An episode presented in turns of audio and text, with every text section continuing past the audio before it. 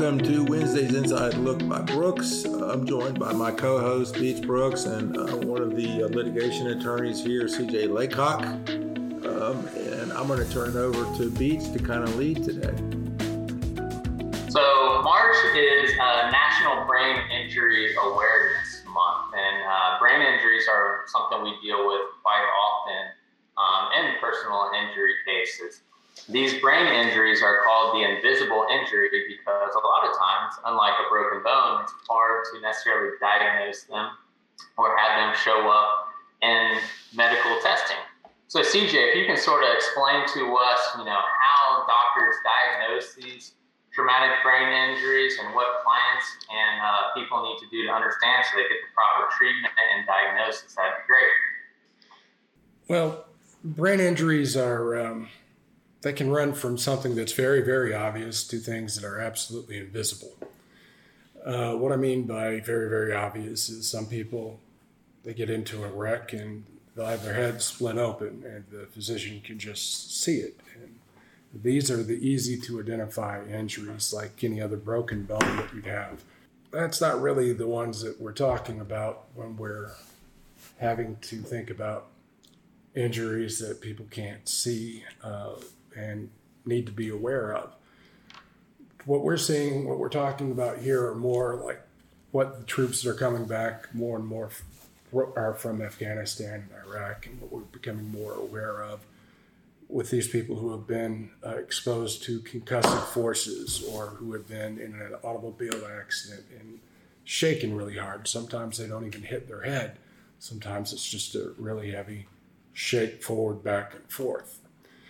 Uh, these types of, well, insults to the brain, uh, they're not even true impacts to the skull, but insults to the brain and impacts inside of the skull uh, will cause the brain to suffer small injuries.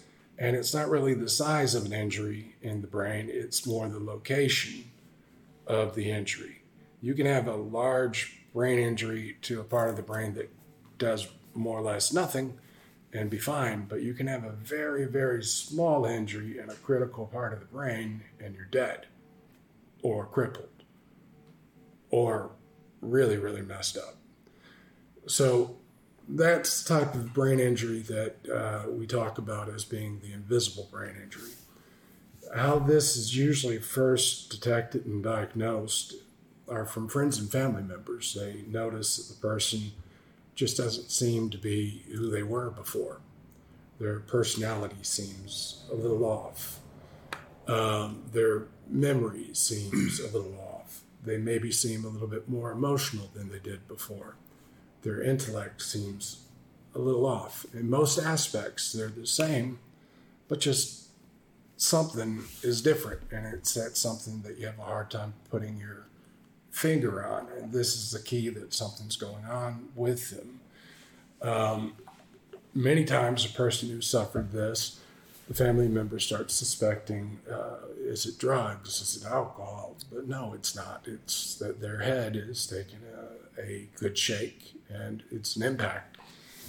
So, is that common in car crashes? It is. And what I have here is replica of the human skull you can see if you take a look at this is this is the front of the skull and it's narrower to, towards the front than it is towards the end. And what that means is if you take a blow from the front of the head the brain which is uh, about the consistency of the sherbet. Of what? Of sherbet. Sherbet. Yes if you were to take it out that's about the consistency uh, it it's suspended in a fluid and it will slosh backwards. And it has more room to go backwards because of the shape of the skull. So it, the brain is really, this head is built to take an impact better from the front to push backwards than anything else. But if you're in a collision and say you get hit from behind, the head goes forward. And the brain first goes backwards, hits the back, which it has plenty of room for there. But then it slingshots forward, then it slingshots backwards again. Now, when it does this motion, think about water sloshing around in a jug that you shake. Think about something being inside, splashing around. Now, the brain is made up of billions, billions of little nerves, and those nerves are connected by something called an axon. And the axon's like a wire from one nerve to another nerve, surrounded by insulation called myelin sheath. And what will happen in these accidents where the brain gets shook is those little nerve endings will tear, the axons will tear. And when they grow back, they'll form a nerve path that's slightly off. Now, each one of these little axioms is a pathway to a memory or thought or motor control or something different for each one. And that just shifts who you were a little bit. Now, we have axioms that die and are reborn every day. Uh, it happens all the time. But when you have this shearing effect, we have a, a shift. And sometimes you can get better from that, and sometimes it's a big enough shift that you can't. Sometimes, if the injury is large enough, again, it's not really the size of the injury, but where the injury is. Uh, but if it's large enough, they can see this on a regular CT scan, but usually they can't. Usually it requires a scan called a SPECT scan. So they never do SPECT scans uh, at the ER originally. You'll usually they'll check to see if there's any gross abnormality. The CT scan will come back clean if they think that you've hit or shaken your neck real heavily. Um, and they move on. They tell you to follow up with an expert. Is it something that's misdiagnosed a lot? Frequently, Missed. Yeah. Uh, It usually, as I said, is the family members will think that it is um, the person's on drugs, or they'll think that you know it's a side effect of the medication that they're on from their other injuries, uh, or they'll think that the person is just depressed from the pain that they're in from their other physical injuries. Because usually, these people have also hurt something like their spinal column in their neck or their back, or have suffered some other injury that goes along with it. So there's a lot of thought that you know this is just depression or this is side effect of drugs or side effect of pain. And people are thinking that it's something else. Nobody wants to think hey you know maybe i injured my brain. Nobody wants to say hey i'm brain damaged either. So there's a lot of people who don't want to say you know i'm brain damaged. They want to hide from it. One of the things that people don't necessarily understand is, you know, they hear traumatic brain injuries and they think of these very severe cases.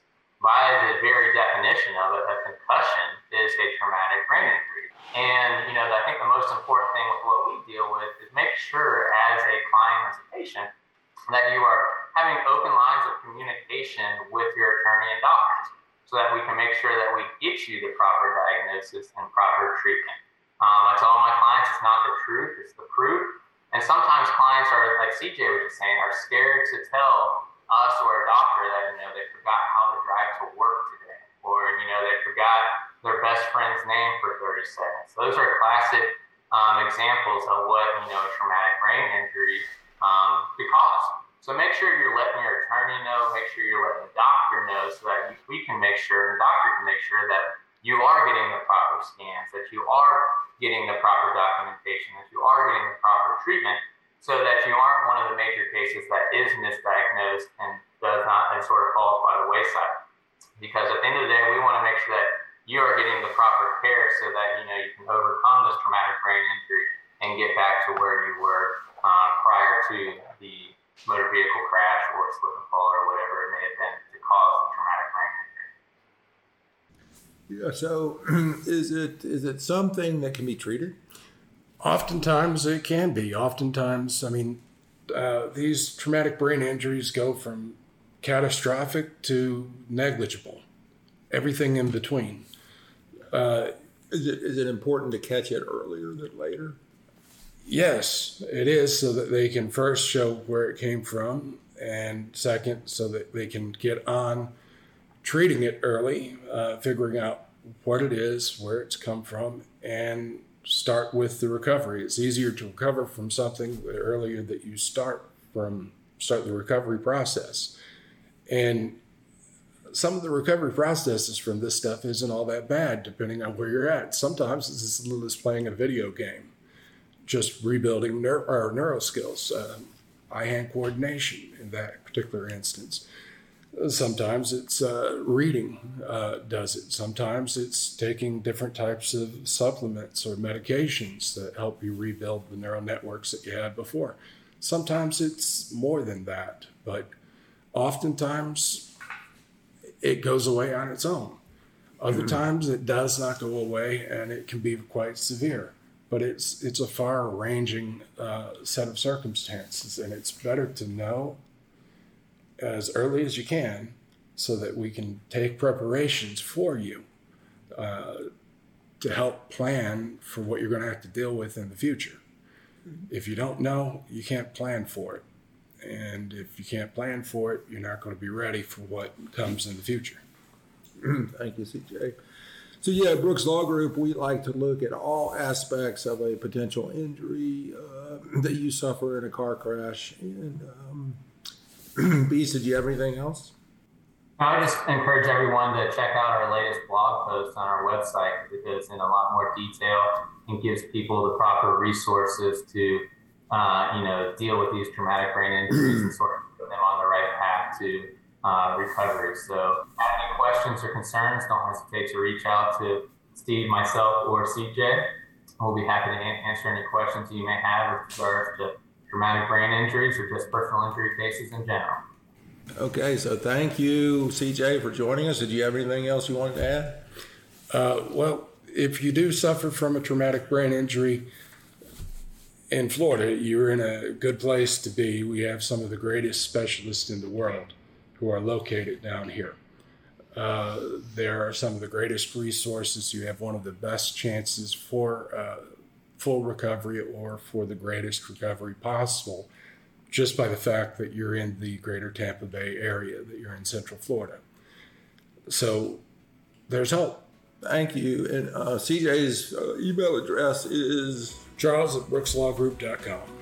And Beach the Third is Beach the Third at brookslawgroup.com. Beach and Three Eyes at brookslawgroup.com. And mine is Steve at brookslawgroup.com. We'll be glad to answer any of your questions about brain injury or any other thing uh, involving um, car accidents or major injuries. So thanks for joining, and we will see you next Wednesday for Wednesday's Inside Look by Brooks. Thank you.